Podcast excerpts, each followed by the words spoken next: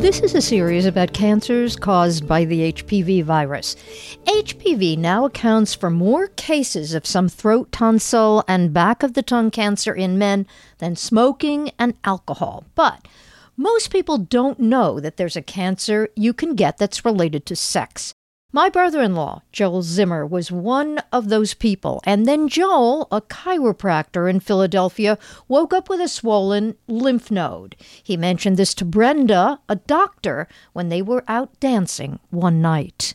We used to go to West Coast Swing on Wednesday nights. So a lot of the time we'd have a quick bite or something, and then we'd dance. And it was on Wednesday night that in the middle of the dance, he said, You know, I saw my primary doctor because, you know, I haven't been feeling great and I'm not sure what's going on, so I decided to go see him. And he found a lump right here, and he thinks it's probably a, a dental abscess.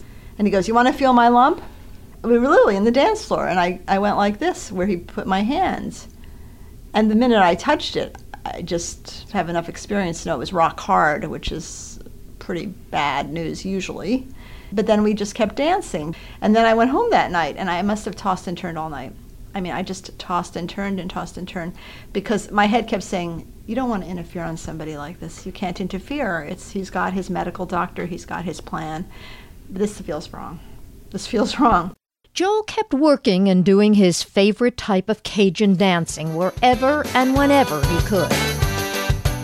I love to dance. I literally, you know, I dance in between patients at work. I practice steps. Now just do it in place first. Okay, so you're going Um, behind? now just doing it in place. Just walk in place. And you start with your left foot. One, two, three. One, two, three. One, two, four, five, six. One, two, three, four, After a series of tests, Joel found out that he had a type of back of the tongue and tonsil cancer that's associated with the HPV virus. I was sexually promiscuous, and I wasn't really thinking that somebody could get cancer from having sex. Joel's oncologist, Dr. Roger Cohen, a professor of medicine at the Hospital of the University of Pennsylvania, says there is some good news when it comes to the type of HPV related cancers that are showing up more frequently in men. So the HPV related cancers do have a dramatically better prognosis than the oropharyngeal cancers caused by tobacco smoking. Um, and so they're much more readily killed by radiation therapy and chemotherapy. Joel also wanted to make people aware that this is a preventable cancer, so he wrote about his own experience and posted it on social media. That post embarrassed Amanda, the daughter of Joel's girlfriend, Melissa. Sitting at Melissa's dining room table, Amanda talked about the public shame she felt. I was looking through my old Facebook messages and he posted something about HPV. And you told him that it made me uncomfortable because it did. It was talking about sex openly on Facebook. In a message, he's apologizing to me and explaining why he posted it. President Joe Biden has had plenty of experience with tragedy and with cancer. His son Beau died of a type of brain cancer that wasn't related to the HPV virus, but Biden told me that any type of cancer a person contracts takes its toll on the family and the community.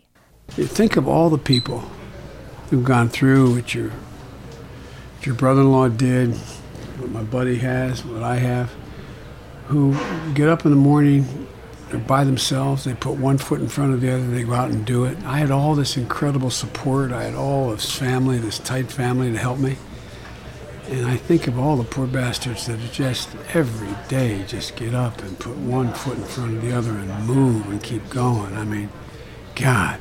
Each episode of our series focuses on brave, engaging, smart, and funny people who have important stories to tell.